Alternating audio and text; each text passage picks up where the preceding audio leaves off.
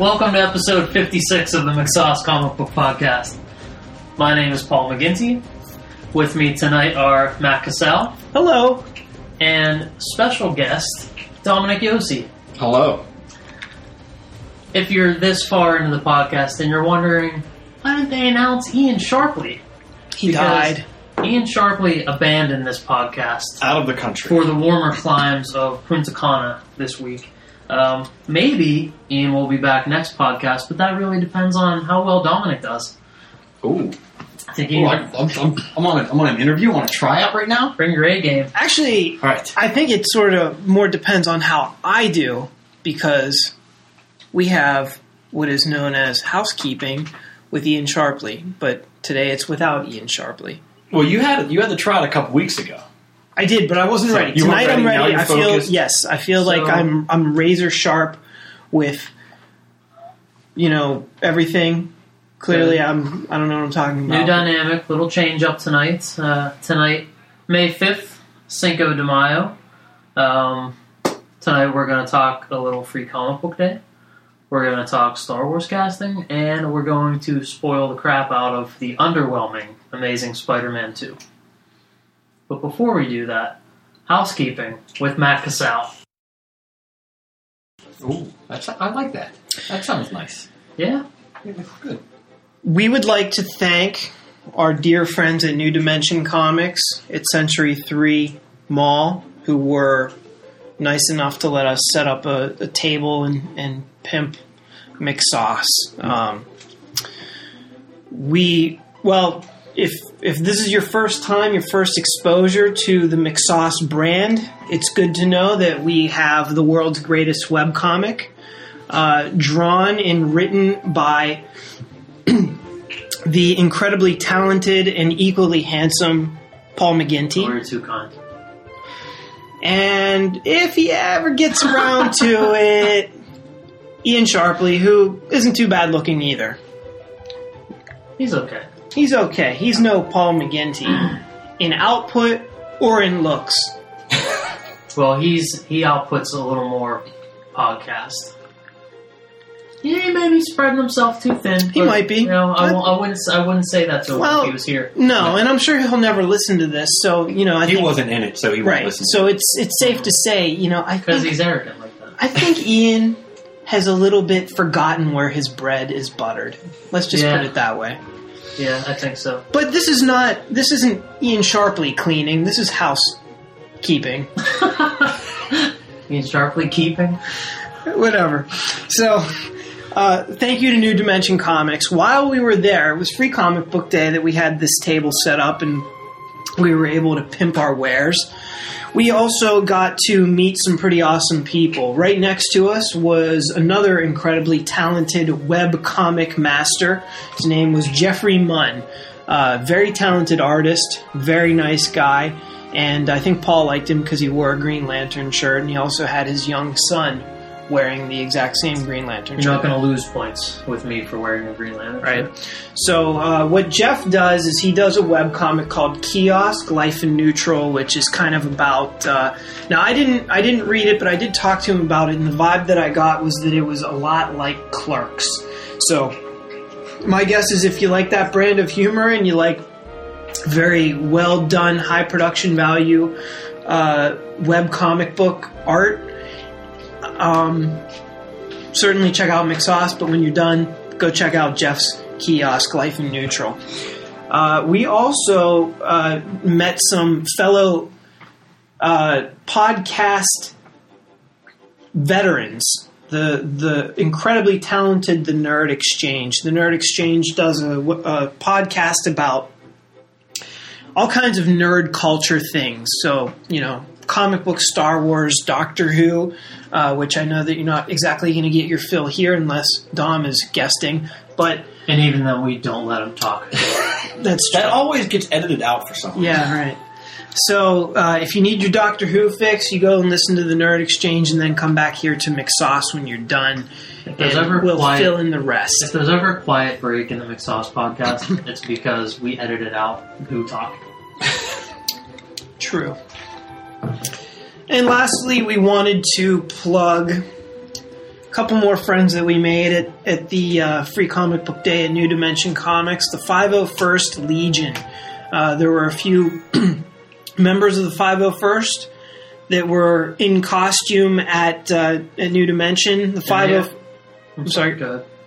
The 501st is the world's definitive Imperial Star Wars costuming organization comprised solely of volunteers. The Legion was formed to for the express purpose of bringing together costume enthusiasts under a collective identity within which to operate. The Legion seeks to provide interest in Star Wars through the building and wearing of quality costumes. But, let's be honest, I'm pretty sure those Stormtrooper ones were store-bought. I don't think they were exactly, made with, toilet paper rolls and cardboard boxes. No, but I think that's what makes these guys, official Lucasfilm. Because they had the official costumes. Yeah, there's specific vendors that...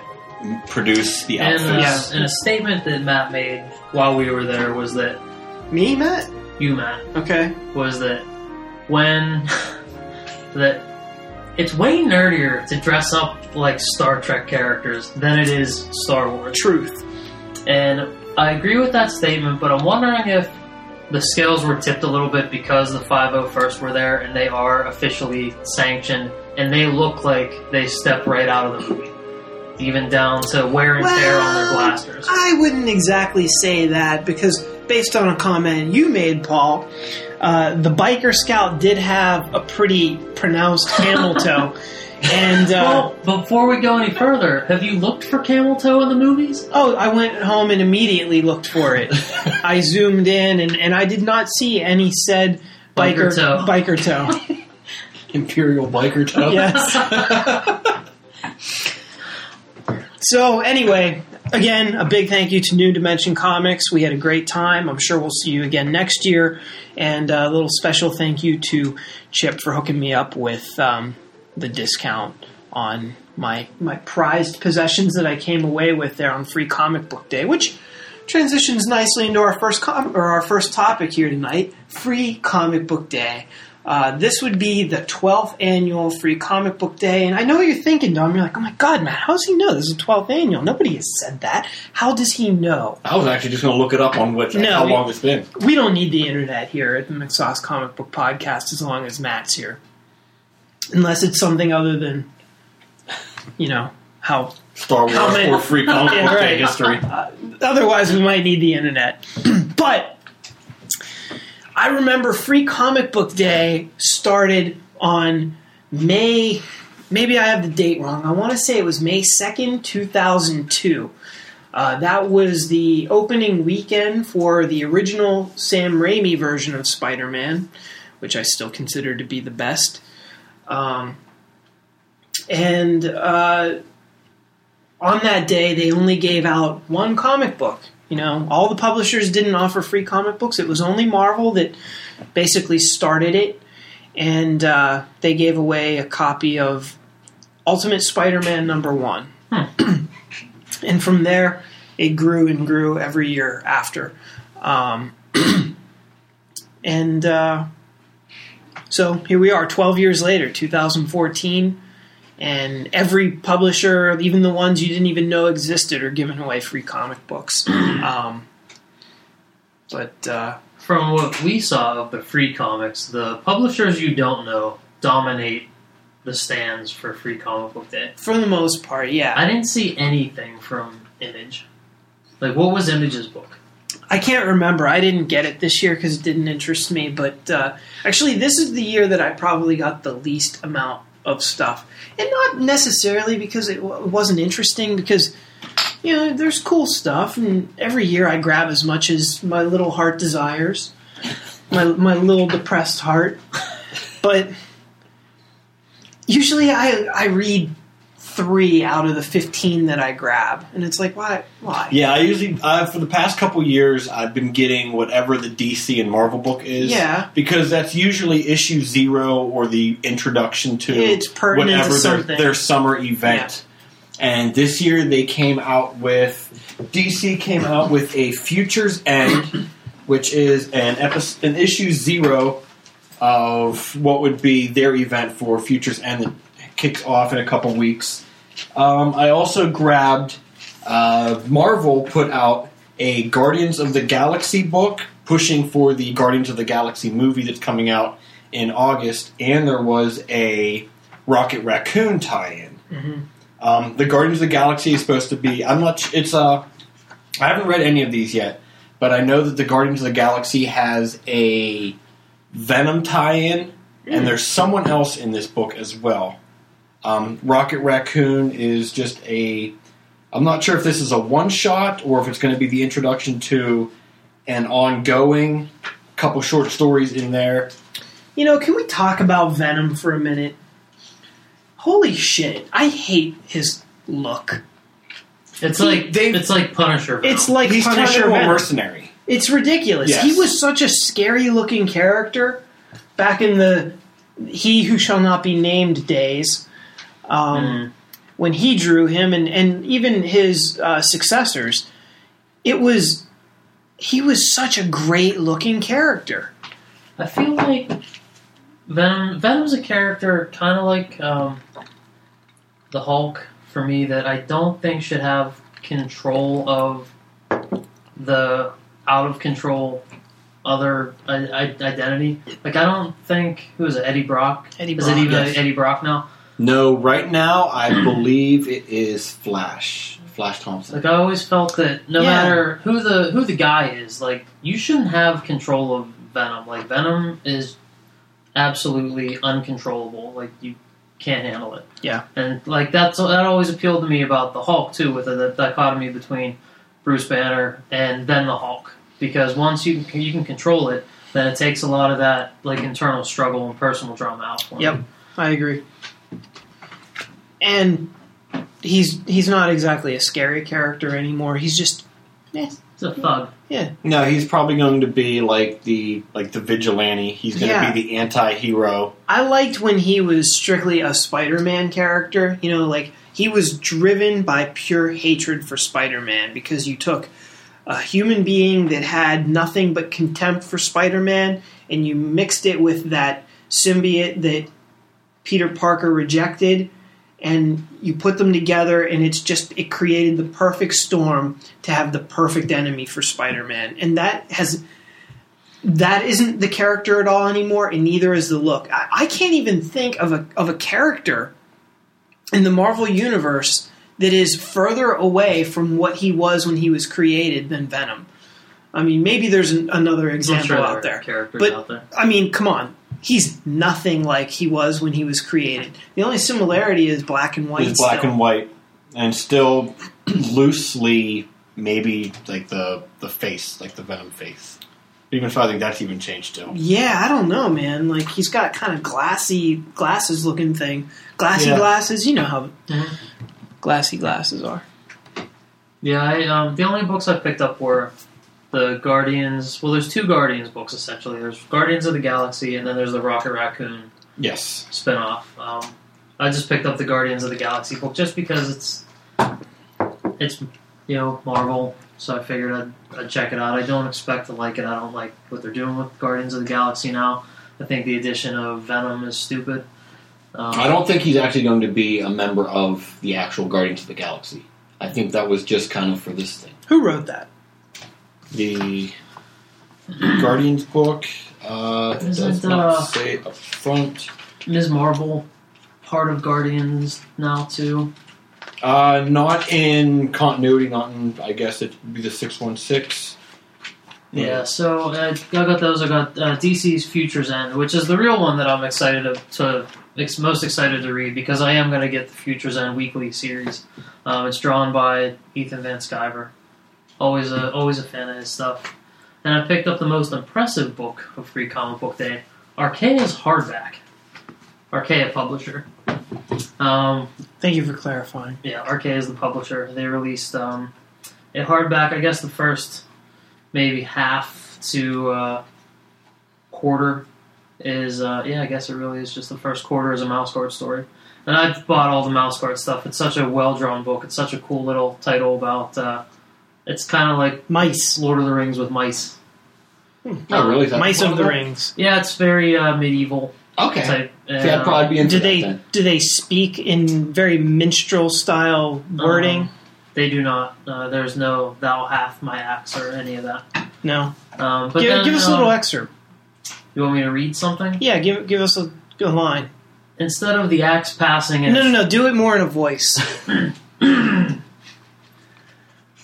What voice do you want? I don't. More of a. It's gonna have to wait. I see Pizza Guy coming. Well, sub guy, I guess. And then I'll read an excerpt from Mouse Guard after the break. Stay tuned for that, folks.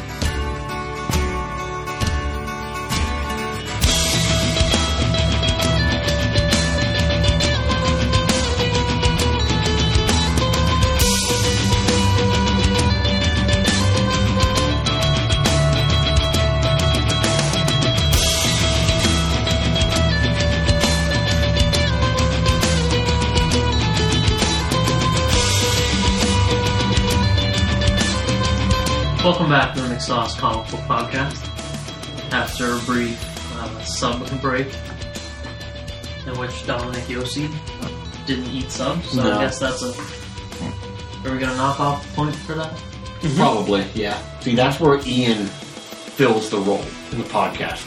Party drinker. Not so much, yeah. I'm drinking water and no dinner, so that's not very good. Now, do you find that drinking water out of a square container makes it taste better?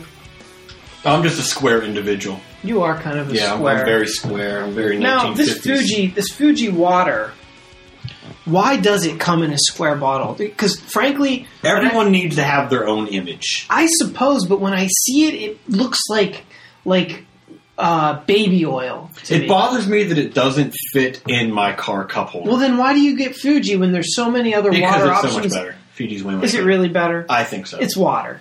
It's really good.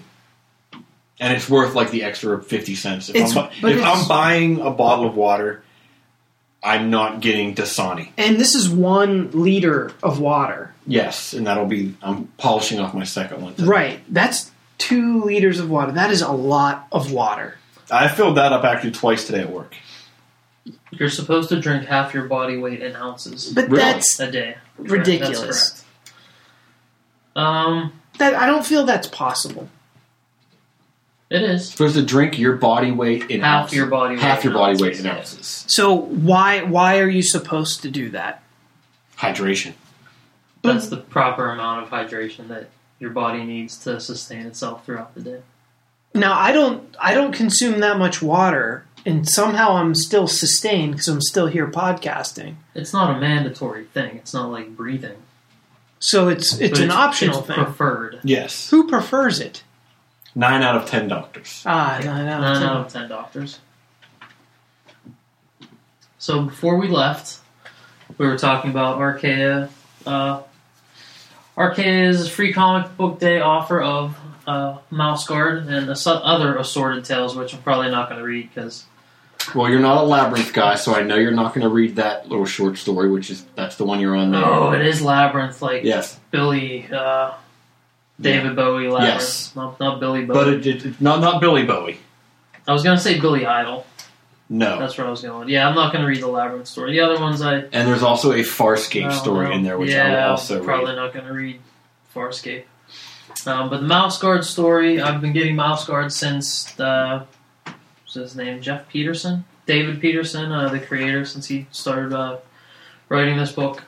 It's an illustrated book as opposed to a drawn book, I think. I think it's probably more appropriate to say it's illustrated. It looks like more of a... Okay.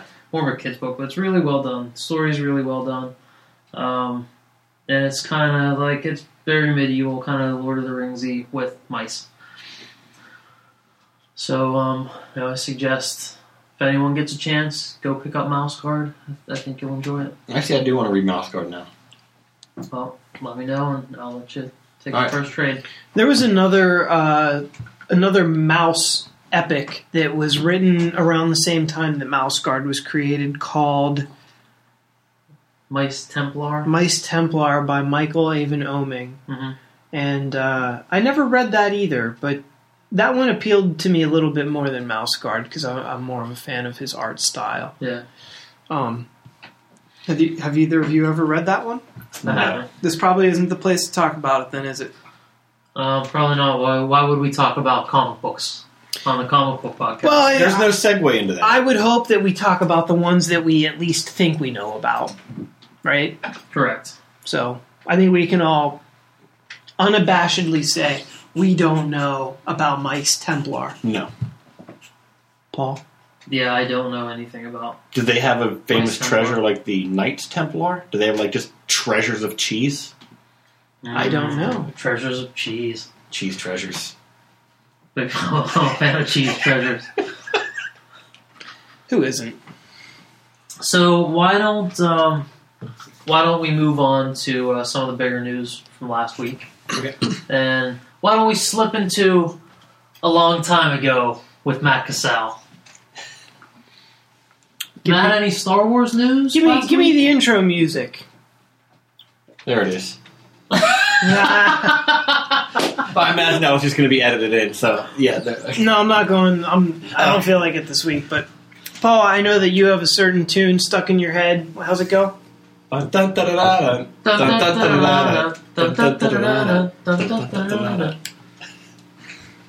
it is. Red 11 standing by. Right? You know what they do? Yes. Was there a Red 11? Or is that too high? Probably too high. Oh, you know what it was? 11. It was like red leader, gold leader, green leader. Yeah. It was all the leaders, and then afterwards, then they just went to rogue. So there was some Star Wars news. Finally. I feel like it was sort of anticlimactic. They announced the cast. Yes. But they find everyone that you have speculated is officially in the cast. Yeah, there were a couple surprise names, but I mean the majority of the names were just, they could have said it, those names could be anybody. Because when I texted you, you were so nonchalant about it. I was so aggravated. I could tell you were going out of your way to be a little bit snarky. Yeah, I wasn't trying to be snarky. I think I was honestly aggravated with this news. Okay. Because Twitter blew up, and I'm like, holy shit, Star Wars news. It's about time. And then they're like, hey, all those characters that were rumored, yeah, they're official. I'm like, I know this already. We know this. Yeah, it really just solidified. We basically knew about the big three, but you acted as if you knew this John Boyega dude was in it, Oscar Isaac was in it, Daisy, whatever her face.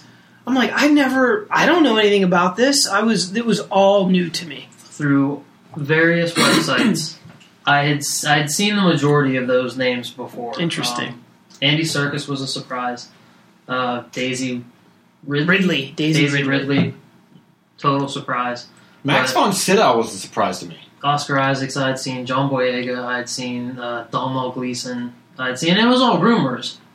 But I honestly, and I feel like I follow Star Wars pretty closely, like the news and everything. However, admittedly, I did get burnt out on, well, so-and-so has auditioned. Okay, that's fantastic. So, like, I started to not really pay attention, except for the ones that started to get traction. And the big one to me that I had been hearing was Jesse Plemons of Breaking Bad fame. And I thought he was going to be cast, and I thought he was going to end up being Luke Skywalker's son. I'm a little disappointed that Jesse Plemons wasn't announced. Mm-hmm. I don't know if maybe he'll have some role still. The rumor right now is currently they are not done announcing. I know they said that there was after the one picture that got released of everyone sitting around that like the little office, the room. They said that there's still one more big female lead, right? That they do still want to cast. And the strong rumor right now is, oh my God, I can't even say her name. I don't know it. The black actress from 12 Years a Slave that just won Best Supporting Actress. Okay, all right. I don't know who she is. It begins with an N. Anyway, the rumor is she will play Asajj Ventress. Really? That's the rumor. I don't... I could see her doing... I could see her in the role, but I don't see that, because she was a character that was Clone War era. And Clone War is 20 years before Episode 4, and then there's a span of 5 years from A New Hope to Jedi. I believe 5 years. 3.5 years. Yeah. And then we're talking 30 years beyond that. So we're talking 50-some years. And Asajj Ventress seems very expanded universe, which is now no longer there. Actually, what is that? Is that like a... This that I just showed you? Yeah, it's a Photoshop rendering. So somebody has already taken it upon themselves to show us what she might look like. Lupita Nyong'o. That's her. Lupita Nyong'o. What is it again? Nyong'o. Like as in Luongo, but... Nyong'o. Yeah, kind of, sort of. Maybe they shouldn't even change her name for Star Wars. It's so exotic. It is. Maybe just put a Darth in. Well, although... Yeah, right? Clone Wars wasn't expanded you, though. Clone Wars is... Supposedly that was canon. Clone Wars is... That is canon. Which they have... They've finally kind of... explained canon versus what is now being called legend. So all the expanded universe stuff that has come in the past, aside from the Clone Wars, is now considered Star Wars legend. All canon are the 6 current films, the Clone Wars TV show, and from now on anything that comes after. Novels, video games, the Star Wars Rebels show, and obviously the movies. That's all canon now. So it's all going to be one cohesive universe, which I think I like. However, maybe this is a good opportunity to I know we barely touched on the casting of Star Wars, and maybe we can go back to it, but this leads us a little bit into Star Wars Rebels. Yesterday was Star Wars Day, May the 4th, and they released the 60-second trailer for the show Rebels, which is now canon. It's officially canon. Did anybody see that trailer? I have not. I've been actually so far out of the loop with Rebels. Yeah. I don't know when it's coming. I don't know who's going to be showing it.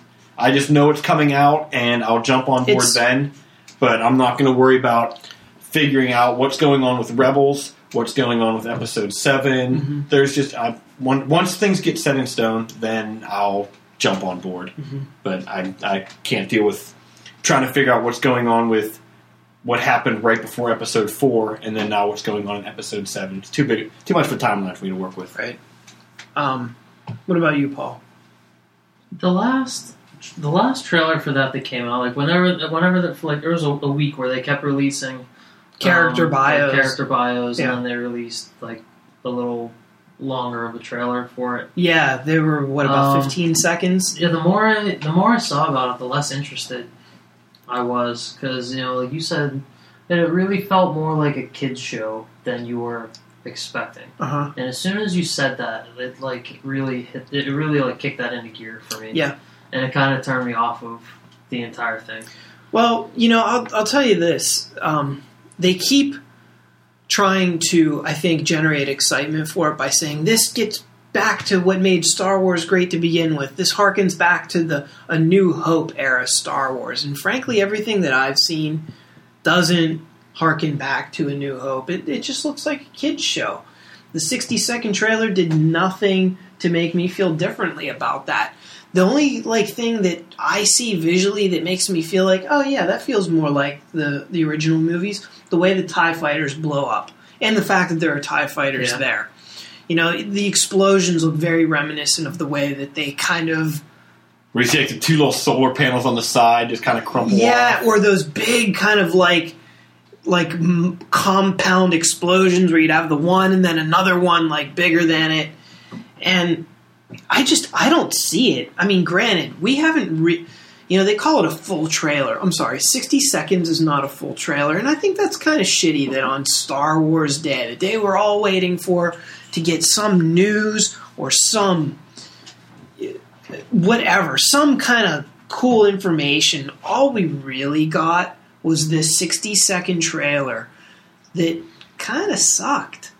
I thought it did nothing to. I'm not sure really what else they can keep adding to it without really giving away too much. Well, see, I don't feel like they've given anything away. They told us who the characters are, but like, I don't really understand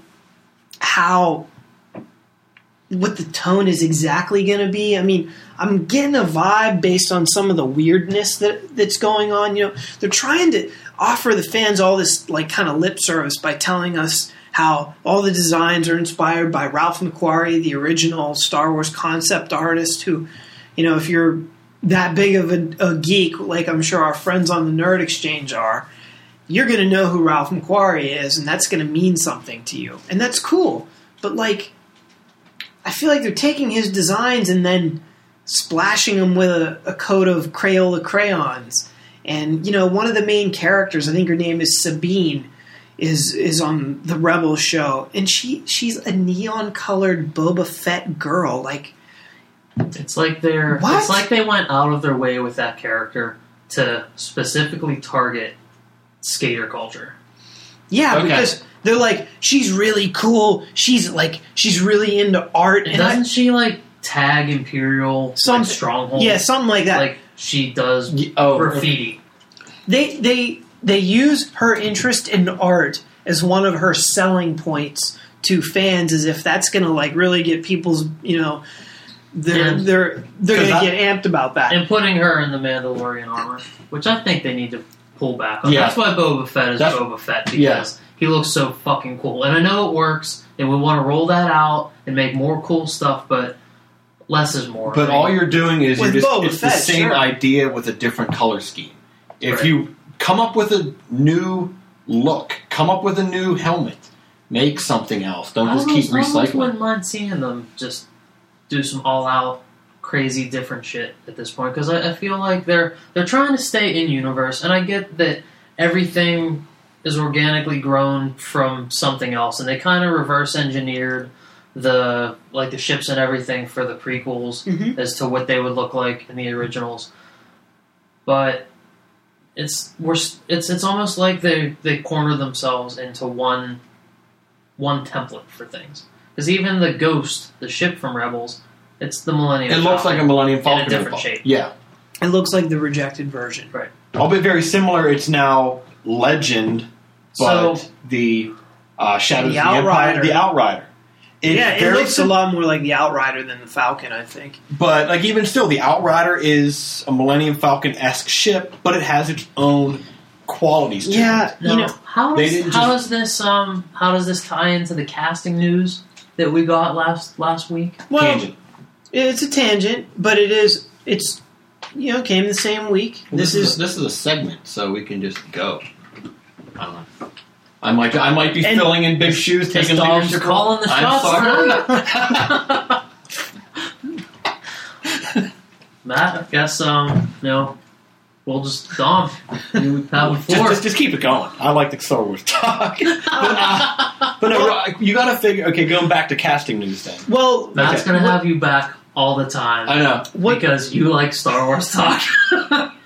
What can take us back there, some of the news today is that some of the characters from Rebels, they're saying, are going to be in Episode 7. You know, you're going to see some tie-in. You know, one of the rumors right now is this Oscar Isaac might be the Kanan character from the Rebels show. I don't see how that works, because it's 35 years later. It's 25? At the youngest? No, I think he's probably 20 at the young. No, you're probably right. About 25. Because I feel like that Sabine character is probably 19-ish. Yeah. And then there's the younger character, Ezra.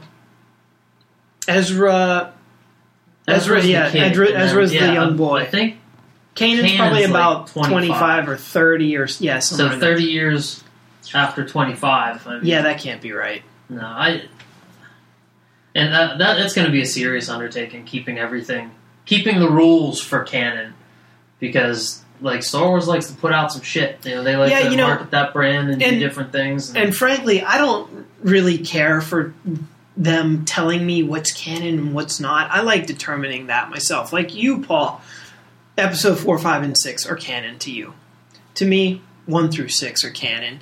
And the Clone Wars, I don't really consider it canon. You know, I've enjoyed the Clone Wars. I didn't finish the series, but no, I didn't finish it yet either. But I'm so glad it's on Netflix right now. Yeah, me too. And I've gotten into season 4, and it does nothing but get better. And it, as good as it is, I still feel like it's kind of a kid show, and the tone doesn't exactly jive with the movies, which are the definitive ultimate version of Star Wars. I liked knowing that going on back in A New Hope, he talked about you fought in the Clone Wars, you knew my father. Like, it's good going back and getting a visualization and watching the show, and you can see it's all military strategy. They've got the stronghold there, and you know, Jedi come in, or the Jedis have this and get attacked. I like kind of seeing the visual, but overall, am I really into the Clone Wars? Not really. Well, I'm over Clone Wars. For as much as I don't like a lot of what they did in the prequels will always be canon over any cartoons or books or comics or anything else. Even if Lucasfilm comes out and says, this is canon, Star Wars has always felt like a movie, something to me. Like it belongs in theaters, not necessarily on television. Yeah, I agree with that. Not only that, but this is George Lucas's story, right? I feel like if it's coming from Lucas, even if you don't like it, that's canon. All the other stuff that's created, probably Episode 7 notwithstanding, are all from different creative minds that really aren't from the original vision, so to speak. So, I don't know. I mean, whatever you like, that's probably what should be your canon. But getting back to the casting, I was very relieved and happy that, you know, that the original guys were announced. Even though we knew, and we've known for a year, it was still cool. And what made it even cooler was that picture that they released. Yeah, the picture was kind of cool. The reading where everybody's sitting around. And I was very excited, you know, just to see Harrison Ford and Carrie Fisher sitting in one seat away from each other. It really just makes it official. Like, yeah. You're like, okay, now we have Han, Luke, and Leia. And if you really read into that photograph, Paul, you'll see that Harrison Ford is right next to J.J. Abrams, and so is Lawrence Kasdan, the other writer of Episode 7, who also wrote Episode 5 and Episode 6, Empire and Jedi. And, if you read into that photograph, you'll start to... And then right next to Harrison is Daisy Ridley, who many are suspecting to be the main protagonist of this new trilogy. They think that that's the daughter of Han and Leia. And by most accounts, Han Solo is going to, if not be the main character of Episode 7, a main character. Maybe like a Qui-Gon level character. They may or may not bite it in the end of this.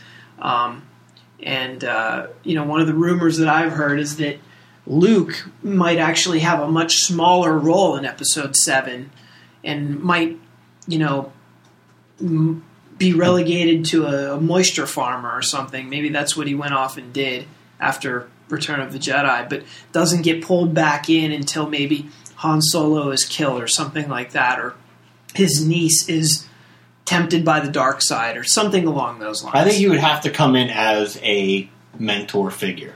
Because someone's gotta open the Jedi Academy. Luke is the only one who has training. Is there gonna be an academy? There has to be. Why? I figure I'm also still thinking extended universe, which is always going to be in my mind as legit. Because regardless of what Disney wants to say, regardless of what Lucasfilm wants to say, whenever those books were published at the moment, mm-hmm.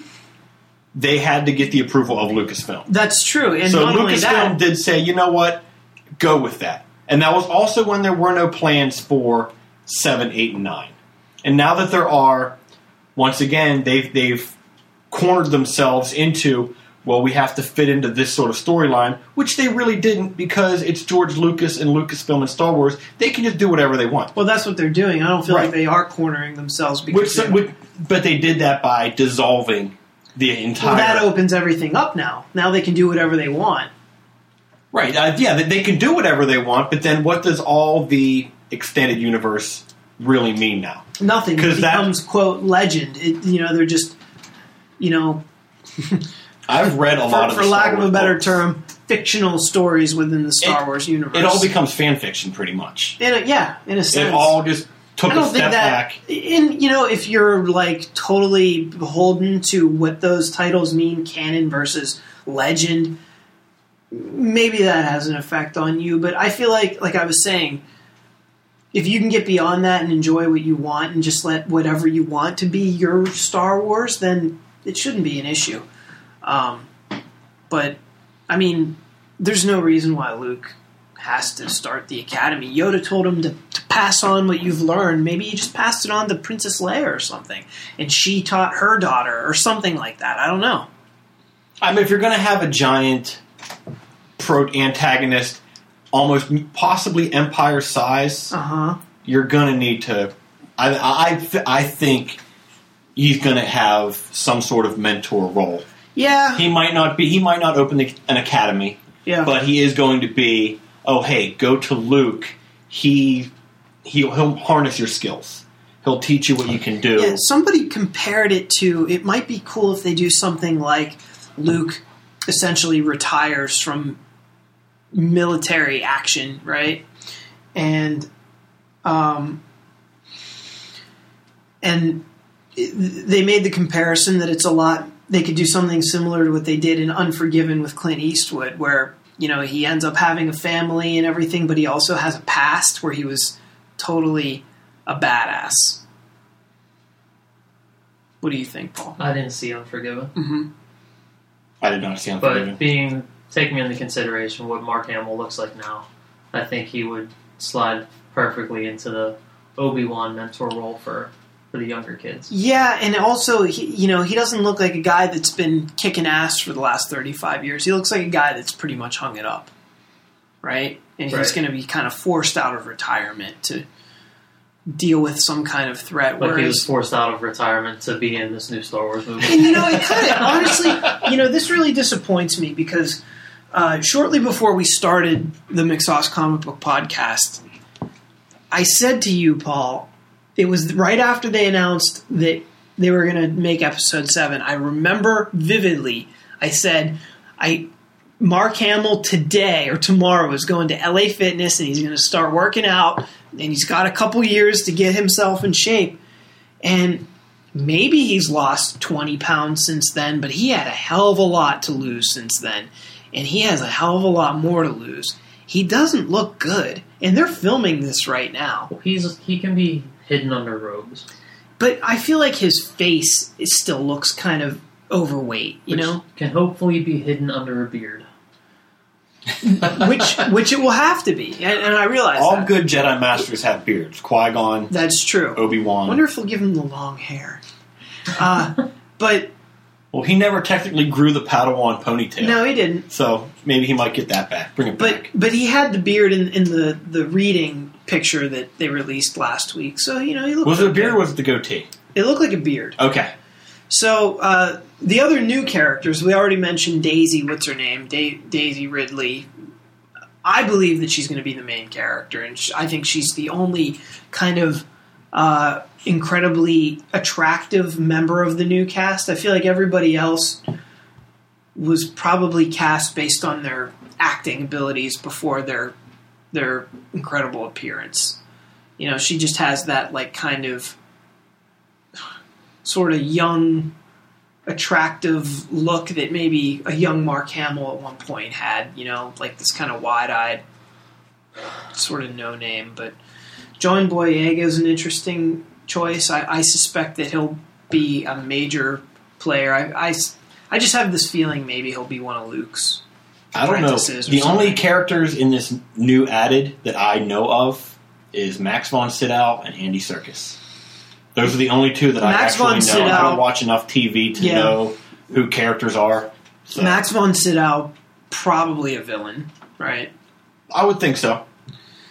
And not only that, but he could be a character from Clone Wars era. Yeah, right? He could be a Clone Wars era. He could be, which is good, an old member of the Rebel Alliance somewhere. I think it's important that they try to,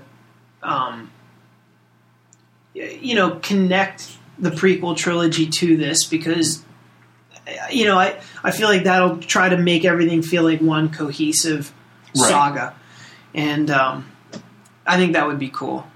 Was there any other casting that interested you, Paul?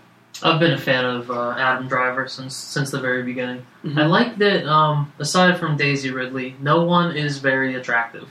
Yeah. Everyone looks, and that's what I liked about Jesse Plemons. And I feel like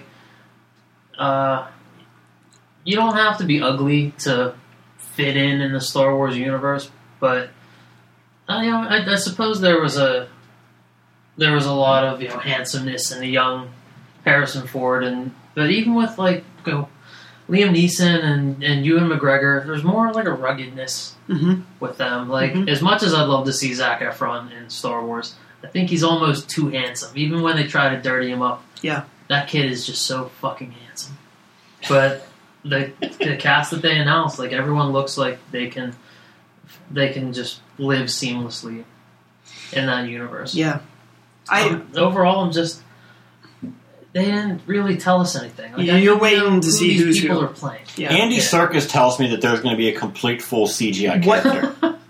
I hope not. I hope it's Andy Serkis as Andy Serkis. I'd be okay if Andy Serkis had played his CGI character and they also still gave him some sort of minor little bit part. Yeah. Because they did that with Ahmed Best when they did that with Jar Jar. So if Ahmed Best can get two screens and he played Jar Jar, I want Gollum to have some face time. I think that we're going to see leaked photos and try to surmise who's who before they actually announce shit about who, who's going to play who. If it's anything like the prequels, you're going to see leaked photos of just people against a green screen. Yeah, you probably will. Whereas all the leaked photos you saw for Cap and Batman, you saw physical fighting on the courtroom steps in the winter. You saw pictures of Heinz Field being Gotham City. It's Star Wars, so it's got to be a very visual movie now since we have the technology. So everyone's going to be against green screen. I don't think J.J. Abrams is going to treat this like George Lucas. I think he's going to bring the realism back. I think he is, because I think they're building sets. So then we will see shit with them, on sets and in actual locations. Well, we've already seen some of the stuff that's, some of the leaked photos from the desert, whatever, I forget where they are right Tunisia. Now. No, they're not doing Tunisia. Dubai or something. Yeah, they're doing Dubai. And you can see a walker foot out there, so... Oh, I didn't see the walker foot picture. Yeah. I saw It's on its side, so I don't know if that's just remnants of a damaged AT-AT or if it's... It's a cool little visual that they threw in already. So... I mean, it's very early, but you might see an AT-AT on Tatooine. That's kind of cool. Just kind of opens up the idea of the possibilities of what you might get. But anyway, we got a lot of time to speculate. Something that we can talk about that we know a lot more about because we all saw it this weekend, The Amazing Spider-Man 2 opened up this past Friday night and kind of released to some tepid...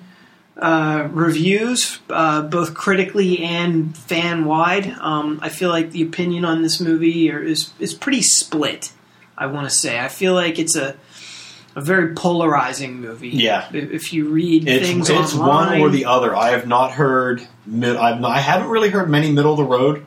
if any. Yeah. It's one or the other, and surprisingly, it pulled in a strong box office. It did about $92 million. Yeah, I heard 92. Which is down for a Spider-Man movie. Since 3, they've, the Amazing Spider-Man 1 didn't make as much as 3. Didn't make nearly as much as 3. And then this one made a little bit less than what The Amazing Spider-Man 1 did. So they got to do something to kind of turn shit around, and by making, by many accounts, a mediocre movie, that's not the way to do it. The best thing Sony can do to save Spider-Man is give it back to Marvel. Because I really liked Amazing Spider-Man. This movie was very underwhelming. Paul, do you agree with that? Yeah. I think I forget what my Paulonomics was for it, but... 5 and 5. Was it? Yeah. Was that going into Paulonomics, or was that right after we came out? I think it was... Was that yours or mine? No, I was 7 and 7. I think everybody was 5 and 5 except for me, I want to say. Maybe I'm wrong, but I know I was 7 and 7. What movie had the crazy eights around? Cap, right? Must be Cap. Okay, Cap had the crazy. Okay. This I liked about 50% of this movie. So it was really there was some stuff I absolutely loved, and there was stuff that I was embarrassed for when I was watching it happen. And, overall, I've heard a couple people say, "Oh, I loved it." I had a coworker who said he really liked the movie, and as soon as he walked into work today, I said, "I'm sorry, but Spider-Man was horrible." Dominic, we know you loathed it. I loathed it the moment the movie was over. I don't know if you saw it, but I shook Matt's hand and said, "Congratulations on winning $100." Because I truly believe that now. I was over the movie maybe an hour in. Yeah, I don't think Spider-Man's going to have the post-release financial push that I was initially expecting, because it needs good reviews for that. You need hype for it. You need people telling other people, "Oh my God, you got to go see this movie." And I mean, if you talk to the three of us, we're all going to go. Well, me and Matt will go, "Meh." And Dom will go fuck yourself. Yes. I did not like the movie. There were two characters in the movie. There was Spider-Man and there was Peter Parker. Spider-Man was kicking ass and being a zinger slinger, just doing smart ass Spider-Man stuff. And Peter Parker was crying the entire time. Every time he wasn't in the uniform, he was crying. You would think that he would wear the mask to do that, hide that shit. You would think, no. Even Batman doesn't cry about loss nearly as much as Peter. He's very vulnerable when that mask comes off. There was only one part involving Andrew Garfield that I did not like. I loved him as Spider-Man. I loved him as Peter Parker. Every time... Well, I guess there were two scenes that were awkward. Every time he was on screen... I was, for the most part, happy. Mm-hmm. Except in the very beginning, and this goes back to what you said, Matt, like whenever we were talking about Andrew Garfield as Peter Parker in general, that he's too cool. Uh-huh. And he shows up late for his high school graduation. And as he's his entrance to graduation, he's does a spin and gets his graduation cap or something, and he rolls into graduation. It's too cool for school. Very much so. I'm okay with this. I base this Peter Parker on Ultimate Peter Parker, which is a little different. But this scene was just so over the top. I was like, this is not Peter Parker. This is the fucking cool kid in school. That was not a Peter Parker entrance. So that and the really forced laundry scene between Peter and Aunt May, which was, I guess it was in there to break up some serious stuff and be kind of comedic, but that whole scene felt so strained. Let's just skip it. There's no need there to be like, "Oh shit, Aunt May's gonna wash his costume and see what's up." But at the same time, she was also covering up the fact that she secretly is going to nursing school. Yeah, and other... So I didn't see that whole scene as comic relief really at all. It's a really awkward scene, but I didn't see it as comedic. I just saw Peter's like, I've done my laundry since I was 12, or Aunt May was like, I've done your laundry since you were 6, and he's like, I'm in college now. It looked... Matt, would you like to weigh in on the awkward laundry scene? It was a comedic scene. Told you. See? You're in stitches. So, yeah, it was a comedic scene. It was, I mean, he's talking about washing the American flag and, you know, and he's like, we don't, who washes a flag? So, I mean, it was a little awkward. I didn't really have a problem with it. We had seen most of that in the trailer anyway, and frankly, we liked it when we saw it in the trailer. But maybe seeing it within the context of the movie, it just lost something in translation. Yeah. Other than that, I thought all the Peter and Mary Jane stuff was great. And what about the Gwen Stacy stuff? Yeah, that too. The Mary Jane stuff was also great. Like those two have such good chemistry together. It's a shame that they kill her in this movie. What? What? For as many times you have to say spoiler alert before you say that. For as many times as I see the scene where Aunt May tells him they don't have a chimney, it cracks me up every time. But yeah, like I almost wish they would have kept her around because those two had such good chemistry together. And their relationship's up and down throughout the entire movie. Kind of annoying in a way. I didn't have a problem with it because when it wasn't that, it was Electro, which was not good. Which was the half of the movie that I did not like. I would have rather had and. You and I, Matt, are like polar opposites with this because you like Electro better than Green Goblin. Yeah, and I feel the other way. I wish they would have had more Harry, and less Max Dillon. I kind of agree with that, but there was barely any Green Goblin, and yet he still served an incredibly significant role in that movie. But yet he was only in it for like. An eighth of the movie, so I don't know. The usage of the Green Goblin was so off. Well, he looked like garbage, and they wasted it. If you're gonna kill Norman, and it's gonna be Harry that kills Gwen Stacy, then why not get rid of all the Electro stuff and use that front half of the movie? To build up the relationship between Peter and Harry. Agreed. Because you get maybe 10 minutes through the whole movie, if that. Agreed. And Harry comes back, they rush through everything. Yeah. You don't get a sense of that, like, these guys are best friends. The only friendship you saw was when Harry was in the board meeting and Peter came to visit him. Like, hey, I know you lost your dad. And they, you know, the real awkward moment of they're on the steps, they're good friends, and they don't shake hands or anything, and they're just like, I know you lost your dad, I know what that's like, yada, yada, yada. And then, like, as Peter Parker's leaving, then Harry makes the comment, I don't remember what the comment was. You got your braces off. You got your braces off. About the braces, and then the sheet comes down, and then you can see that they're friends, and they talk along the banks of the river. And the chemistry when they were together was great. It was good chemistry. See it. And it totally makes it... I felt it was slightly homoerotic, actually. I didn't see it. Like, not more homoerotic than your typical tight group of male friends. Hmm. I'm not sure that I honestly felt like it felt almost weirdly sexual.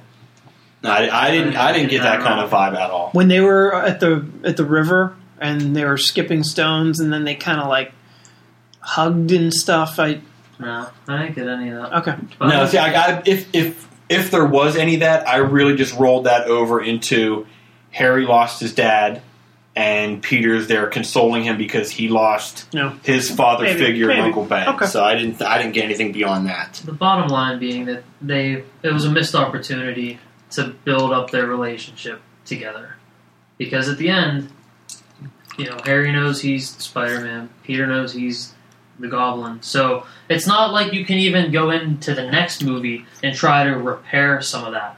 and try to build something, retroactively rebuild that relationship. No, they had that. They had that the moment they lost their chance to do that the moment the confrontation. They spent just as much time developing Peter and Electro's relationship as they did Harry, and Harry's the one that's supposed to have the emotional impact when Gwen dies, and it doesn't because there's no build up. No, and also the other major villain that was announced for the movie, Rhino, who showed up all of the last 7 minutes of the movie. Let's be honest. Did you want to see that hideous performance again?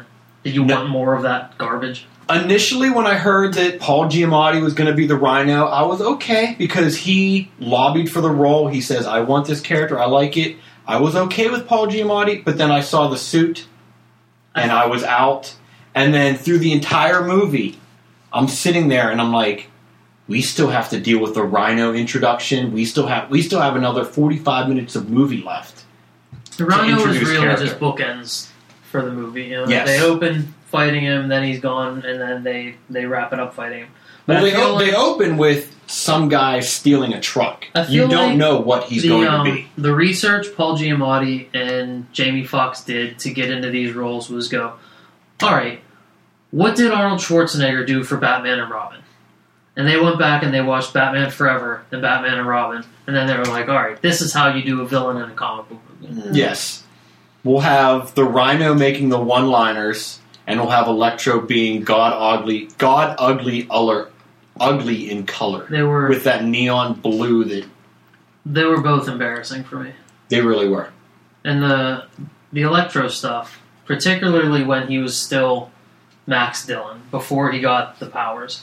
they treated him like Otis from Superman. They had the goofy music behind him when he was on screen. It was a silly version of his theme song, which ended up actually being fairly cool.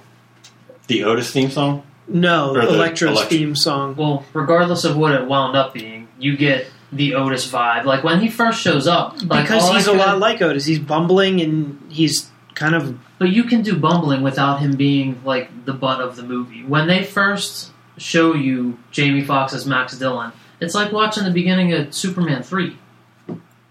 It's just, you know, silly music and pratfalls, and like he could have been really creepy because Jamie Foxx is a good actor. Yes, and like they really could have pushed the obsessive Spider-Man thing, but then they throw the silly music behind him.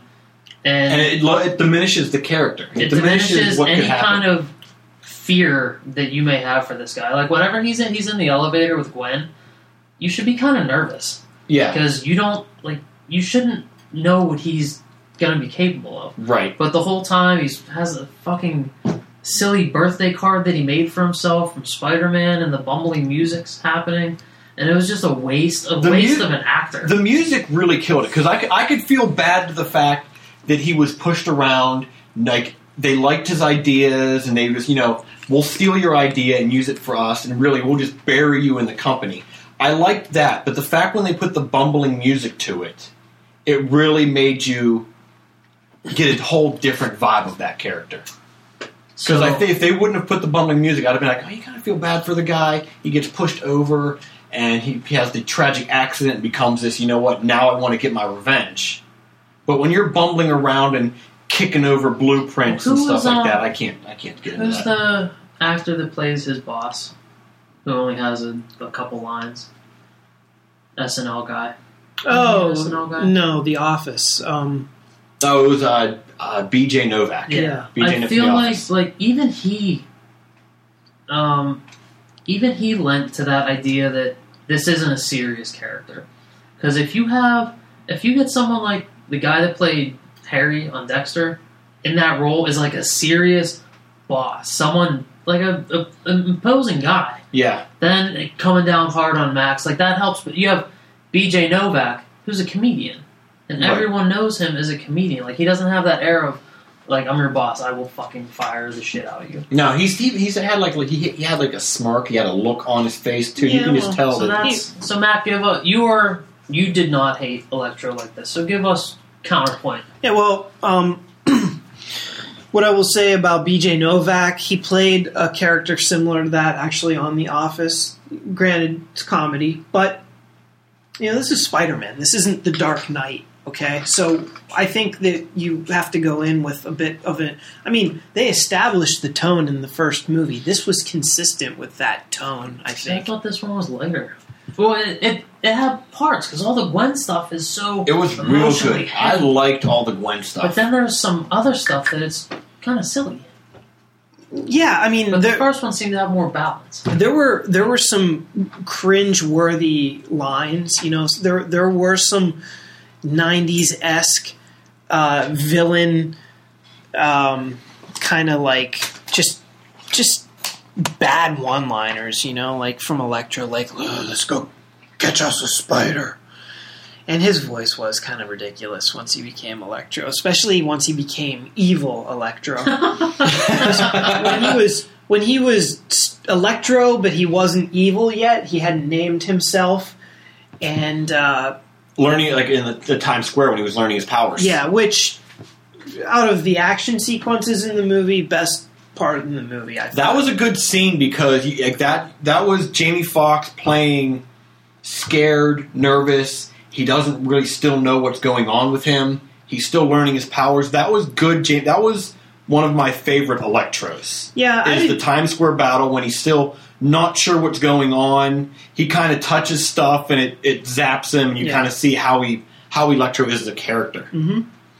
I think that the filmmakers felt like they had to have some kind of catalyst, though, to make him evil, to be that final nudge to kind of have him kind of go on this trajectory as a bad guy. And that was whenever the sniper shoots at him. Yeah. And after that, he was bad. Yeah. But up until then, he kind of just... didn't know what was going on. He was still kind of the same weirdo. It just had these insane powers. But, you know, yeah, you could have played him way creepier, but I think that tone would have been a little inconsistent with what they had established so far in Spider-Man. And frankly, I don't know if I would have liked it. You know, I don't know if I would have felt that it fit. Maybe I'd have to see it to feel differently, but I was fairly okay because I was able to see Electro, or what's his name again? Max Dillon, as this outcast of a guy that is ridiculed, laughed at, disrespected, all the things that, like, I compared him to one of those crazy bastards in school that's picked on by the jocks, that is made fun of by the burnouts, and, you know, treated like garbage, and even the teachers don't take them seriously. And what do? They go to school and they kill a bunch of kids. They snap.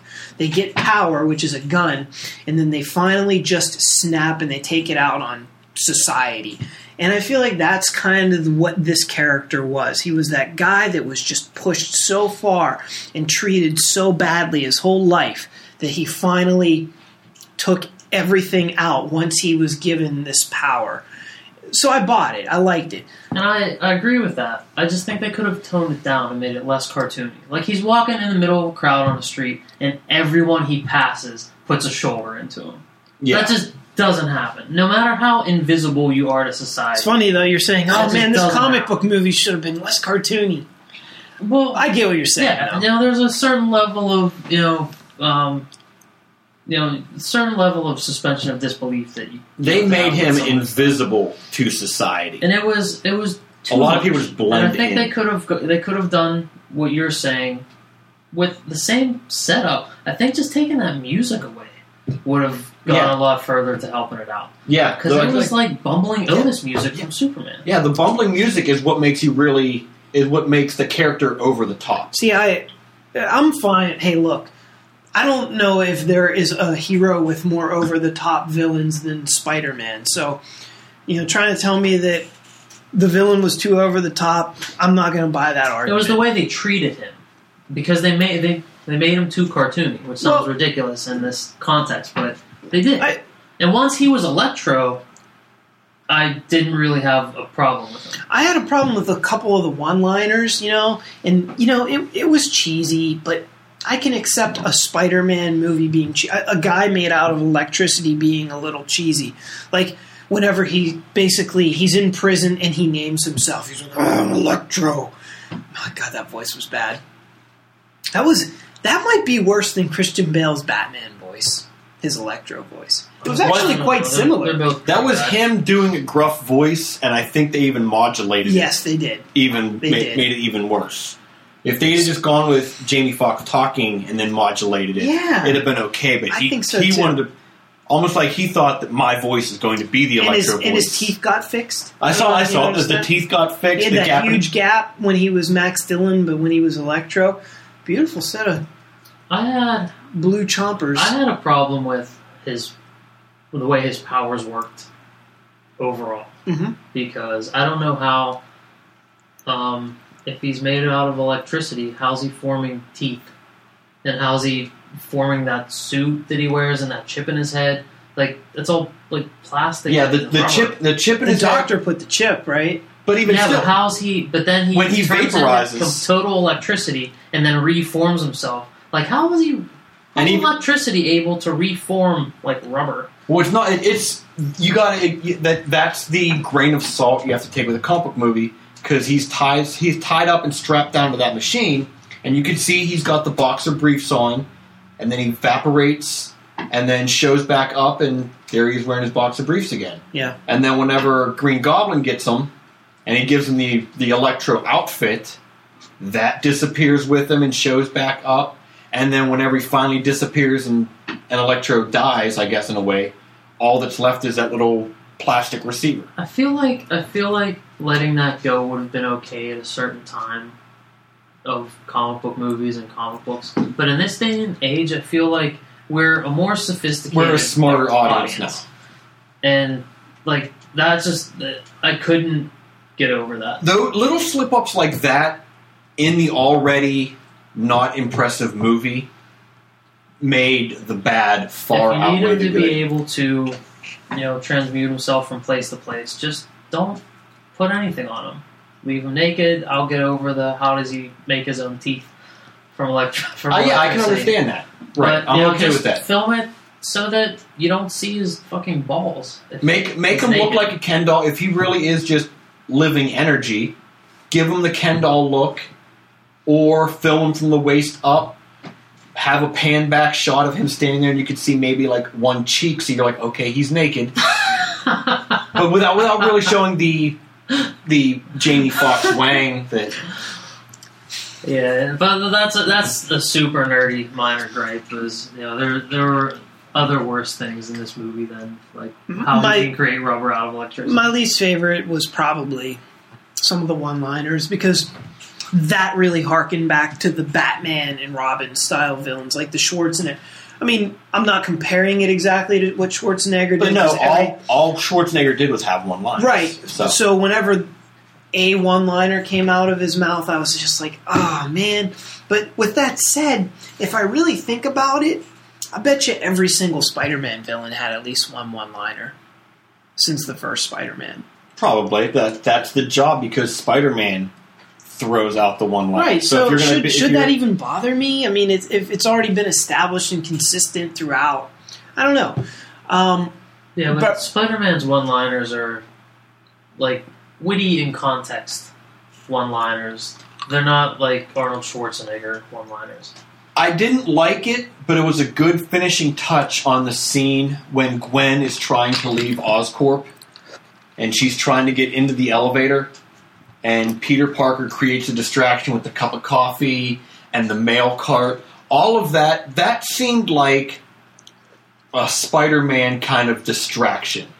And then as soon as Gwen gets in the elevator and the doors close and you see Peter Parker walking away and he jumps up and clicks his heels that little bit, yeah, that's the little bit that was over the top. I don't think we needed to see a little click his heels and like, job well done. Like, we know what you did. You don't need to kind of glow with that little cockiness there. I agree. Again, though, it's minor things, but very minor. Through this entire movie, it was all just those minor things that I feel that I can't like the movie. Well,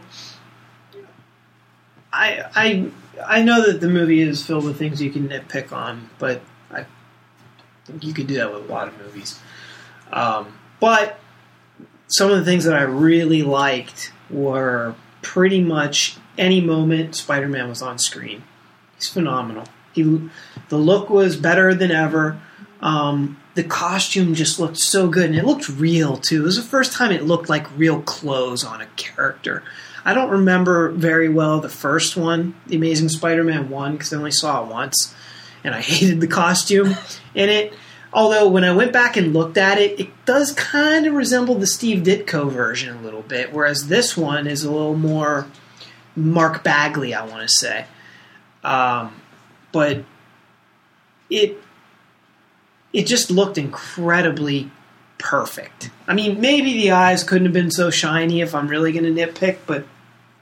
And there was no egregious, oh, Spider-Man lost his mask so we can see Andrew Garfield. Yeah. No, yeah. That was a very pleasant... Yeah, like throughout all the big fight scenes, he had the mask on the entire time. I was just, as Matt was talking, I was thinking, I was like, did we see... There weren't many scenes where... He was demasked, or his mask got so ripped you can see anything. Mm-hmm. There wasn't really much in the way when he was in costume that you saw Andrew Garfield. He was even better as Spider-Man in this than he was as Spider-Man in the first one. I felt like in the beginning when he's trying to stop the Rhino, what's his real name?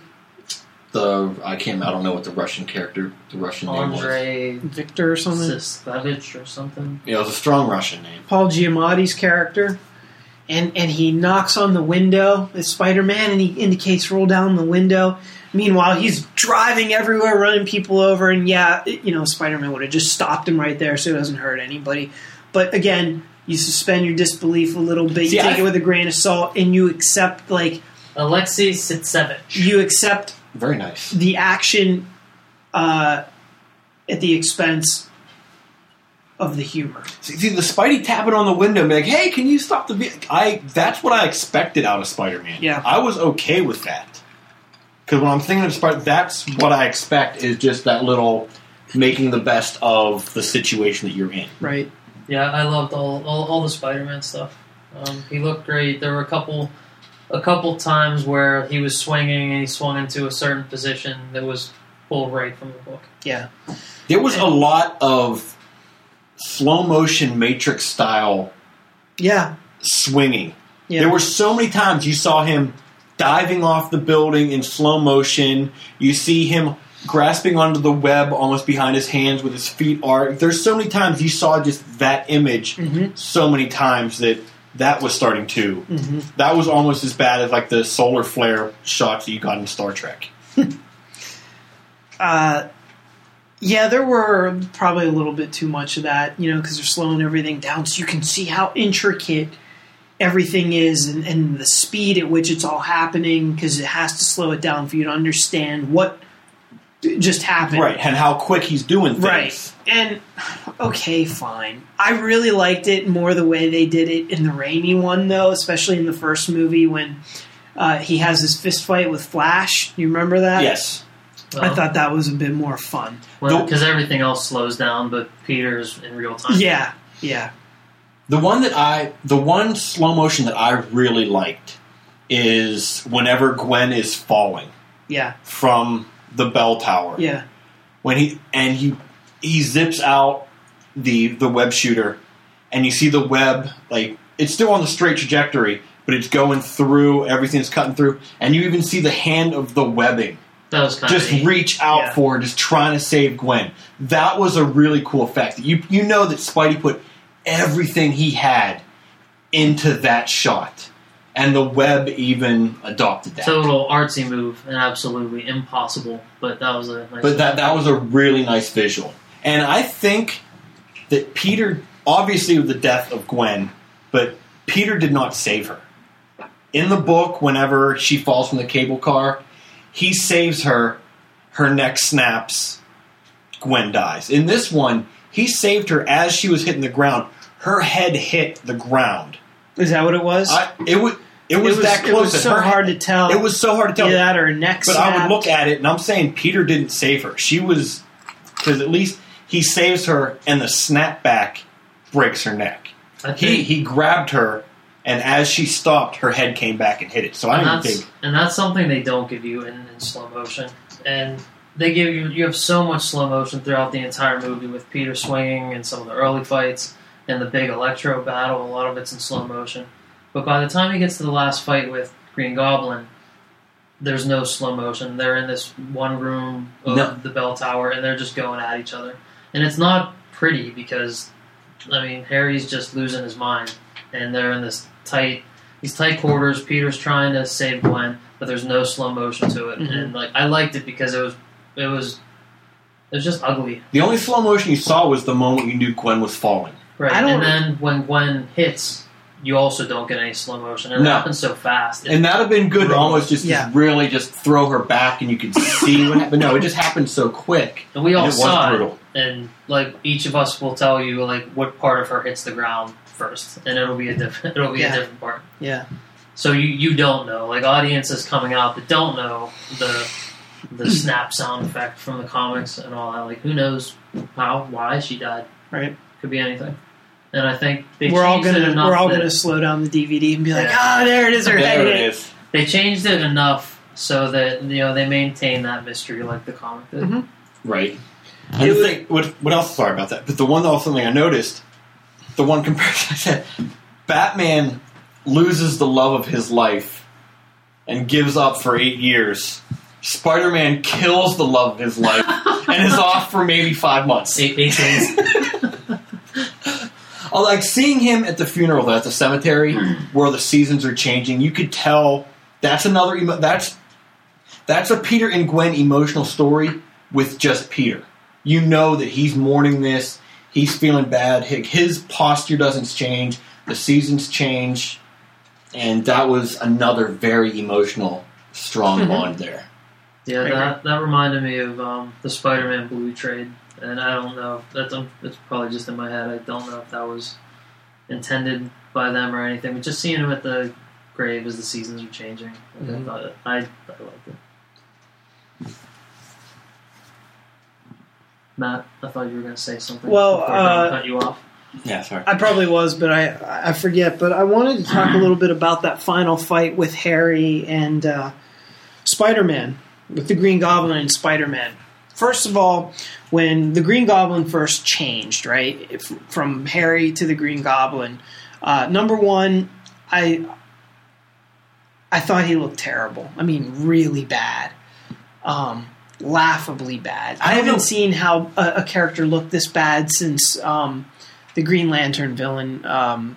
Parallax. The shit monster? No. Oh, Hector Hammond. Hector Hammond, yeah. Well, both of those. When he was on screen, when Hector Hammond was on screen and he like would reel out, he's like, I just laughed. He would, and it wasn't supposed to be funny. I felt the exact same feeling when I saw Dane DeHaan as the Green Goblin. He just, and it wasn't necessarily Dane DeHaan, who I have to say, really bad actor. He was terrible in this. So I thought he was great. Then you clearly were not paying attention. You had to pee too bad, I think, to be able to pay proper attention. As the Green Goblin, no, but like everything leading up to that, like when he's pleading with Electro to help him at the end because he's just spoiled and he's at his wit's end. Like he knows he's dying. This is his last chance, and like he's starting to cry. And he's what, like 18 years old, but like 20. He acts that scene. Like he's like a 10-year-old, just spoiled and going into a temper tantrum. Mm-hmm. And like I thought Dane DeHaan did a really good job. I suppose that was probably his best moment, but his regular like lines of delivery and just regular speaking moments felt incredibly stilted. I think Jake Lloyd actually gave him acting lessons. Oh, come on! So. I had a hard time believing Harry was Harry Osborn. He looked nothing like James Franco. And that may be who I'm basing my Harry Osborn off of. The wavy red-haired gentleman from the comics. It looks like a zigzag haircut. Probably felt a little more authentic to the comic book version than James Franco. The pleading for his life and helping Electro and all of that was good acting, but it's hard time for me to picture that being Harry Osborn. Unless they're going to somehow resurrect Norman, which they probably will. I have to think putting such a big name actor like Chris Cooper in there for what, like a 1-day shoot for nothing. And it looked good when he was on his deathbed, and he had the purple and the green in his eyes. The nails. It had potential. And then Harry gets injected, and then magically his nails just grow out. And I had such hope, because you see Norman there, and he's dying, and his skin's turning green, and his eyes are all like purple and blackened, and I'm like, that's you know, Green Goblin colors. I mean, right. This could be cool. And then you just see like it's somebody looks like. By the time Harry's the Green Goblin, it looks like someone pushed him down a dirty hill. And then he gets up at the end and he's like, hey, I'm the Green Goblin, I'm filthy, and my hair's a mess. He looks like Toad from the first X-Men. Yeah. He looks like Ray Park. His hair color changed just like that. And not only that, it looked like somebody just sprayed like Aquanet all over it. It looked bad. And then the way he was acting, I'm talking like through his clenched teeth. And it was really fucking bad. I feel like Harry and Max Dillon's turns into villains could have been played out a little more. I think we needed more from them, because they both happened so fast. Yeah, they kind of did. They went from 0 to Spider-Man's why I'm like this in like 30 seconds. Max Dillon's was a little bit better, I think, than Harry's. Harry's was just like... instantaneous. Well, you saw the fear, and he was like, okay, no one shoot my friend, we're good. And then the shot happened, and immediately he was just like, I'm bad. But Harry Osborn going to Green Goblin was just... Well, he already hated Spider-Man, and that was another bad acting moment after Spider-Man left because he wouldn't give his blood, and Harry's all upset. He wrecked his office and cried. And he threw himself on the couch. He's, God, Spider-Man! And I was just like, oh, God. That's saying the 8-year-old can't have the toy. It fills. You're like, no. And but anyway, getting back to the Green Goblin, so I hated his transformation. I hated the look, the acting, and all that. But when he showed up when Electro was defeated. Well, first of all, I was pretty okay with Electro for the most part. Until the end, you could just tell they wanted to wrap that shit up because you knew the Green Goblin was coming. You knew it. And it just felt like all this time and effort put into Electro was like, okay, we're done with him. Let's move to the Green Goblin. And then they just kind of ended the whole...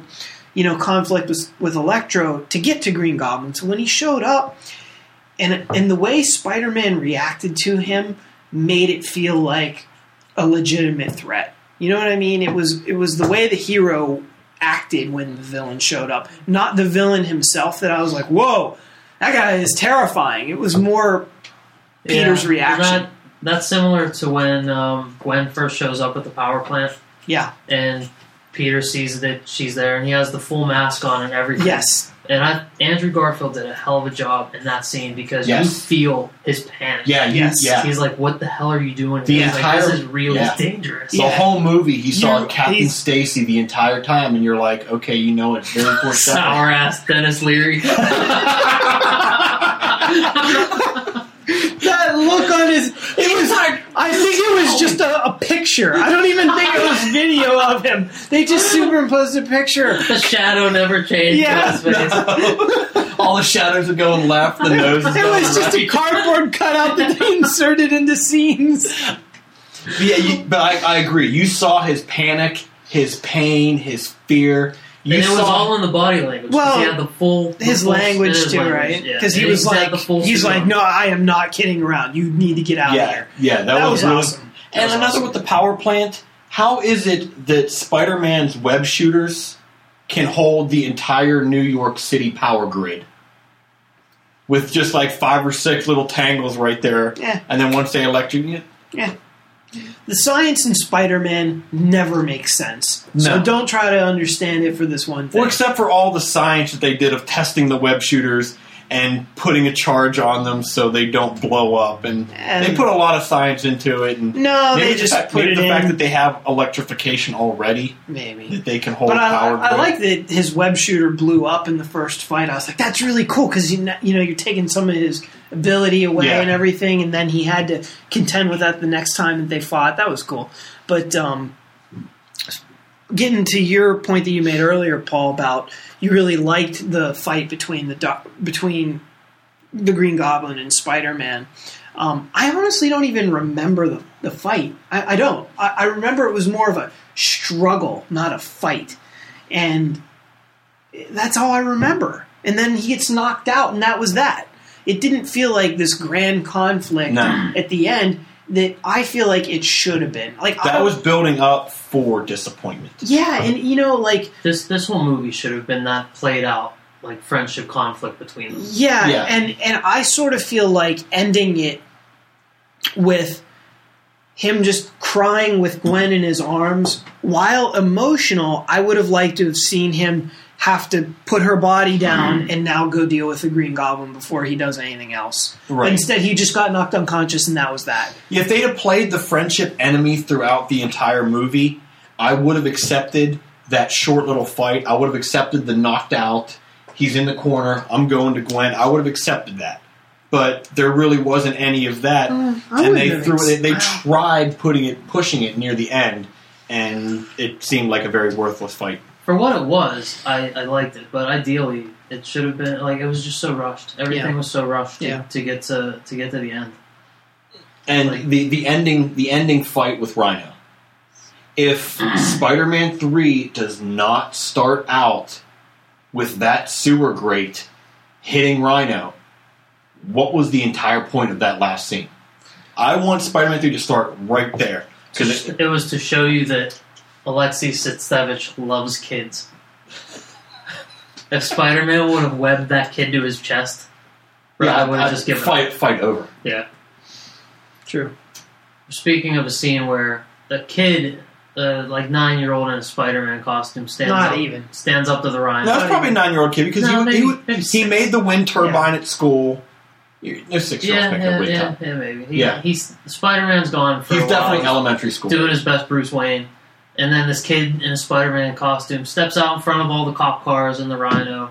And then Spider-Man shows up, and he has a 10-minute talk scene with the kid. And, hey, Buster, thanks. Hey, Jim, why don't you go over and be safe with your mom? I know this guy's shooting missiles and machine guns, but if you just step 5 feet over to your right, you should be fine. And the whole time, Rhino's just fucking standing there. They're standing there. And I'm already in my head when this scene's happening. I'm like, shoot him now! Shoot Spider-Man now! Do it! Well, if he would have shot Spider-Man right there, I would have given it probably a good line. I would have given it Thor: The Dark World. They killed Peter Parker. Didn't see that coming. I don't know. Maybe the Rhino is a much more honorable villain than we give him credit for being. Maybe he wanted a fair fight, Walking through the basement of Oscorp, and you see all, you see the Doc Ock arms. Yeah. You see the Vulture wings. Yeah. Walking through, you saw the initial Rhino, whatever that was, the first time they walked past. The Rhino armor. Yeah. So that looked horrible when it was just sitting there. No. Chained in the room, but you can really see that right there. That's where Sony's pushing the Sinister Six. Oh, you can see all of that right there. At first glance, when they showed the Goblin uniform, when the Goblin outfit, the panel on the left, you saw the little teasers of the Ock arms, and I was like, "Yeah, Easter egg." And then when they go through the basement again, and you walk through, and you see Vulture, and then Doc Ock, I was just like, "Oh no!" I thought I was glad that I saw an Easter egg. It got strong screen time after that. Some of the things I'm glad about, I'm pretty sure we can put to bed the whole thing with Peter's parents, because frankly I couldn't give less of a shit about that. I liked that they put the twist where he used his own blood, which is why Peter. So overly convoluted. It was. There's no need for. Can you just get bit by a fucking radioactive spider and be done with it? I agree. It goes back to the whole we don't need all the parents story. Can't they just have died in a plane crash? Right. Do they need to get murdered? Do they need to work at Oscorp? Does Peter need a spider cave? Oscorp is the cradle of everything Spider-Man. Him, his powers, his villains. His dad, everything. And I hate that. I hate that everything comes back to this one business. I think it's kind of I don't think it is. It's incredibly contrived, and I hate that. And it takes away from the uniqueness of all of the years that his world was built up. Exactly. Just like how all the DC characters, all the designs look the same. Though. Right, right. You have so much history through all these years. It's such a rich, vibrant universe with all this depth. But now everything's coming from one place. And, you know, they established that in the first Amazing Spider-Man, which I was not much of a fan of. And they just carried that on and took it further in this one. But the good thing is, looks like the parent shit is finally done and put to bed. We don't have to worry about that anymore. We can just let, you know, poor Aunt May be his only parent going forward, and let that be that. Maybe they'll kill her in the next one, you know? God knows it would be a mercy killing. Yeah, but somehow we'll find a way to bring her back for the death of Mary Jane. This Aunt May is a little more vital. She is. She's much more... Current comic book Aunt May is like 1,000 years old. She is. She's dust with skin on her. Yes. But this Aunt May, you know, she's going out, she's getting a job, those scenes at the very end where she's like a stick of gum from a pack of Close Encounters of the Third Kind cards. Where she's like cheering her fellow hospital workers. Yay, the power's back on. Yeah, Let's go. It's like, this is awkward. That feels weird. Yeah, couldn't they leave that cutaway out? Yeah. You know, like, because the whole conflict's going on. Nobody in the audience was like, I wonder how Aunt May's handling this right now. Yeah, like, and I don't know if it was... I picture she's got a couple candles lit at home, and that's that. Right. Let's move on. I don't know if it was like Mark... Because in the very beginning, the opening of the movie, you see Peter's parents literally fighting for what's right. They're fighting to do the right thing. And, you know, his dad gets in a fist fight with the killer on the plane. And, you know, and I don't know if it was tying back to that, showing that, like, Peter's whole family... are heroes in their own right, and even Aunt May during this crisis, you know, she's out there helping people. Mm-hmm. But it was absolutely unnecessary. It's not necessary. No, I agree. And it was so unnecessary. It was awkward. It was embarrassing for me watching this. Mm-hmm. As much as I love Sally Field too, I agree. I feel like the woman that played Aunt May in the original trilogy was more Aunt May to me. She felt more like Aunt May. This Sally Field. She feels like Sally Field. I like Ultimate Aunt May because... She is a little more like Ultimate Aunt May. Because she's Peter's mother's sister, but in the comics, like, how many years are between Peter's mom and grandmother's sister? Yeah, she's like Aunt Grandma May. Well, maybe it... You know how, like, your great aunt might still just be your aunt? Maybe it could be that. But maybe still, a great aunt is your mother's aunt, which is Peter Parker's grandmother's sister. So that was... And that like was... until Ultimate Spider-Man, that never crossed my mind. I was like, all right, that's Peter's aunt. She's like a bajillion years old. Right. Yeah, I get it. But then in Ultimate Spider-Man, I was like, oh yeah, she shouldn't be a bajillion years old. No, Peter Parker's grandparents had Peter Parker's mom was like one of those accident kids, you know, that happens 20 years from Oscorp. From Oscorp, yeah. Everything is from Oscorp, and so anyway. We're getting to that point where I think we want to think about wrapping this episode up. Peter's mother was an accident when Peter's grandparents were like 90. Yeah. Right? Yep. So, Dom, you did not like this movie. No. And we here on the McSauce Comic Book Podcast, as you may know, we rate movies on a 10-point scale. We do. What would you rate the Amazing Spider-Man 1? What would you rate it? It's been a while since I've seen it, but... If you had to today... probably a 7, maybe. About a 7? Paul, what would you give the Amazing Spider-Man 1? At least a 7. I'm not comfortable. I haven't seen it frequently, and I haven't seen it recently enough to go 8. Yeah. But so I'll go 7. Yeah, it's at least a 7. Yeah. I remember you were pretty big on it after you had seen it. Which is a lot of the reason I was so disappointed with this one. Yeah. Now, what did you give The Amazing Spider-Man 1? The Amazing Spider-Man 1, I would say I would give it a 6 because I think it was better than just okay, which is a 5, right, based on our scale, but not a whole lot better than that. And it was massively disappointing to me, especially to rehash the origin the way that they did. His costume was kind of awful. You know, I'm not a big fan of the portrayal of Peter Parker in his cool factor, which they amped up to 11 at certain parts in Amazing Spider-Man 2. But, you know, even seeing, like, he's a skater dude. Peter Parker's a skater dude. He was like Han Solo as Peter Parker. Yeah, he had the Thrasher t-shirt, the homemade Thrasher. The homemade Thrasher t-shirt. Like, I just never thought, man, Peter Parker is great, but you just made him a skater. I really think you'd have something there. Like, who the fuck thought that was a great idea? That's what the kids like. No, it's not what Spider-Man... That's why Sabine exists in Rebels. Exactly. Spider-Man is like, fundamentally not that. He gets that confidence when he puts the suit on, not when he's Peter Parker. Drives me crazy how bad they got it. But anyway, Amazing Spider-Man 2. Dom. You gave me a score right after the movie. I gave you a number you've had after the movie. You wrote a number down. You slid it to me. I did. You've had some time to kind of think about that number. Number changed? The number has changed. Ooh. The number you gave me. It can't be a negative. No. The number you gave me was a 5. I did give you a 5. After talking to coworkers and some friends on Twitter. Yeah. I'm giving it the old 1-point swing. Ooh, and we are going Spider-Man to swing. Oh, I'm giving it the old Spider-Man swing. I'm now giving it a 4. Whoa, it's below average. It went below. It went down. Now, what was it about talking to these coworkers that made you adjust your opinion?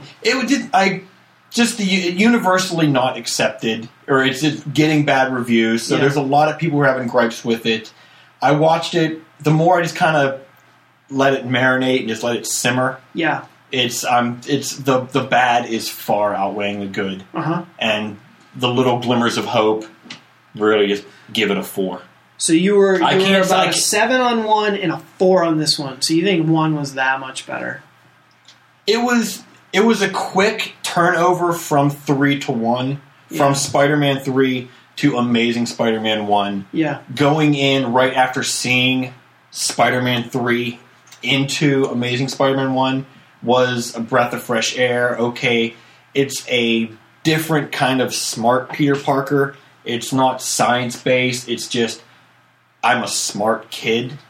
He kind of knows what's going on, whether the fact that he's a skater and is kind of at the same time playing the Joe Cool angle of just chilled and laid back at times. Wasn't a bad movie, but I'm still going to give that a 7, and Amazing 2 gets a 4. Interesting number. Paul, do you have an equally interesting number? I don't think so. I'm going to give it a 6. Oh, a 6. Now, I believe you gave me a number, rapid reaction, that does not jive with your current number. I think I gave you a 5. You did give me a 5.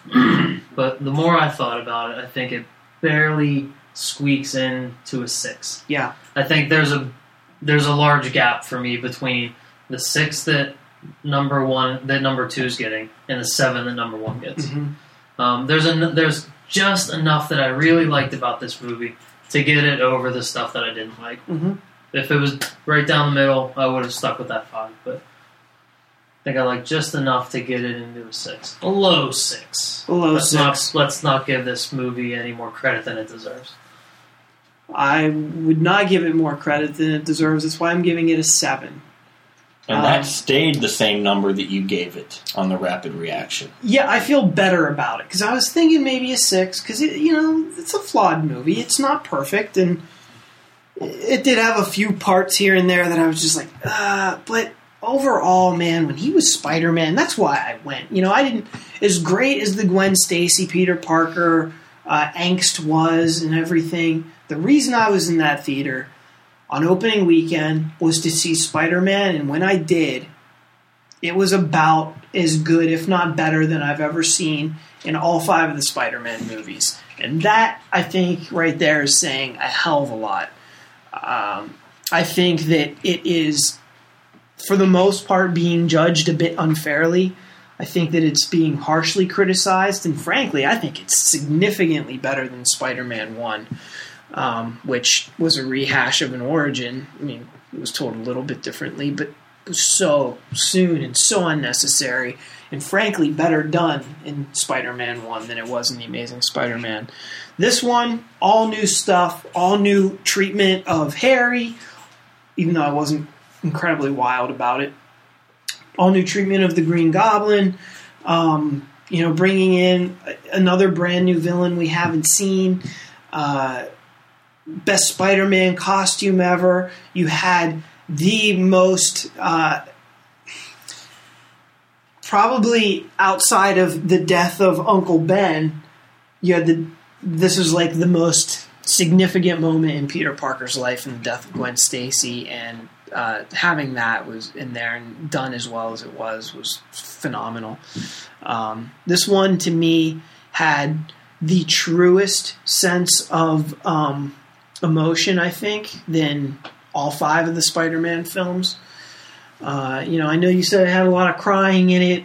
When you say that, I think Spider-Man 3, that to me is the one that had all the crying in it. Spider-Man was crying over anytime you mentioned his parents. He saw the briefcase in his closet. Yeah. He saw the picture of his parents.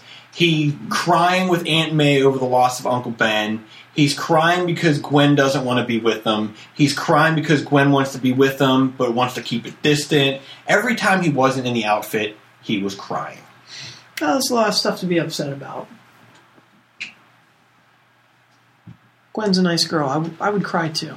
Yeah, I didn't have a problem with crying. Frank, I don't remember that much crying. So I'll have to take note of it next time I see it, which I will, because I'm going to probably buy it when it comes out.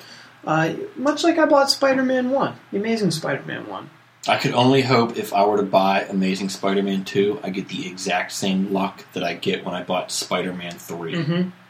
I bought it, and I opened it up, and there was no disc inside. But I bought it only to finish off the collection. I knew I wasn't going to watch Spider-Man 3 anyway, but it was nice to have the full set of DVDs on the shelf. So if I were to buy Amazing Spider-Man 2, fingers crossed there's no disc inside. One last thing before we wrap it up.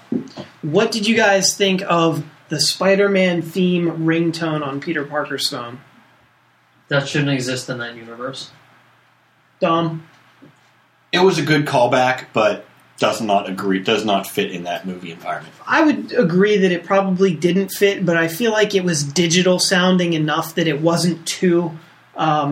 in your face. Well, like if it had been Tobey Maguire's Spider-Man, there's the guy playing Spider-Man in the subway. So true. You got to throw this theme in there somewhere. True. Why not make it a ringtone? I agree. It didn't really bother me. No, it didn't bother me, but I'm just like, you know what? I've heard that as a major complaint. So no, that's not a major complaint. Any final remarks for this episode? Dom? Final remarks. Ian, I'm sorry, but from now on, I think you're going to be the special guest on the show. Well, if you mix your incredible contribution tonight with, I think it's pretty obvious who's going to win the Godzilla bet now. Clearly, Sharpley doesn't know what he's talking about. Oh, and by the way, Ian, you bought me a Castle Grayskull statue this weekend. I decided to spend my winnings a little early, so thank you very much for that. I'll show it to you what you bought me. You can get it on alternating weekends. No, you can't, but but I'll send you a picture. So that's going to do it for episode 56. Dom, thanks for filling in this week. You had big shoes to fill. I did. You did an admirable job. Sometimes they don't come out like they're supposed to. No, they don't. My name's Paul McGinty. And I'm Matt Cassell, second tonight. And Dominic Yossi. Thanks for listening.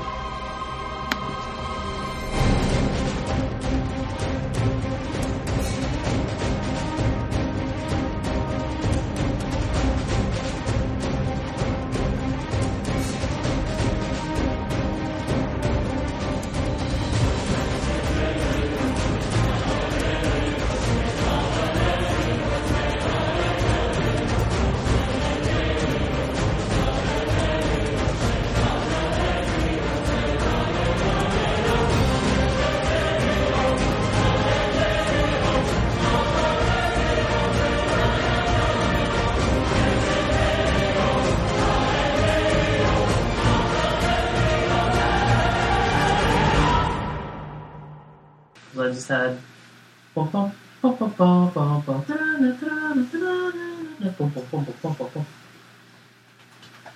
had...